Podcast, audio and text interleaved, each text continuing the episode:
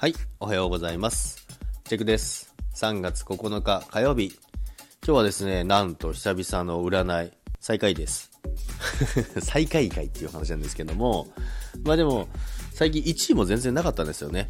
なので、まあ再開ということなんですけども、今日はですね、あの内容がですね、意地を張りすぎるとギクシャクする。まあこれ、弱結構、まあ昔はよくあったんですよね。やっぱり、その自分がこうするって決めたら意地張って、ね、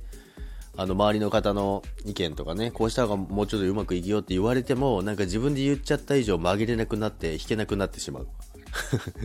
そんな頑固な時もありましたけども、まあそういうところはですね、最近は、あの、落ち着いてですね、しっかり周りの意見を入れ、取り入れてですね、さらにいい方向へ行けるようにとみんなで協力してね、できるようになってきたんじゃないかなと自分では思ってるんですけども、周りはどう思ってるかわかんないので、まあここでもう一回ですね、意地を張ってないか、まあ意地を張らなきゃいけない時もありますからね。それは別として、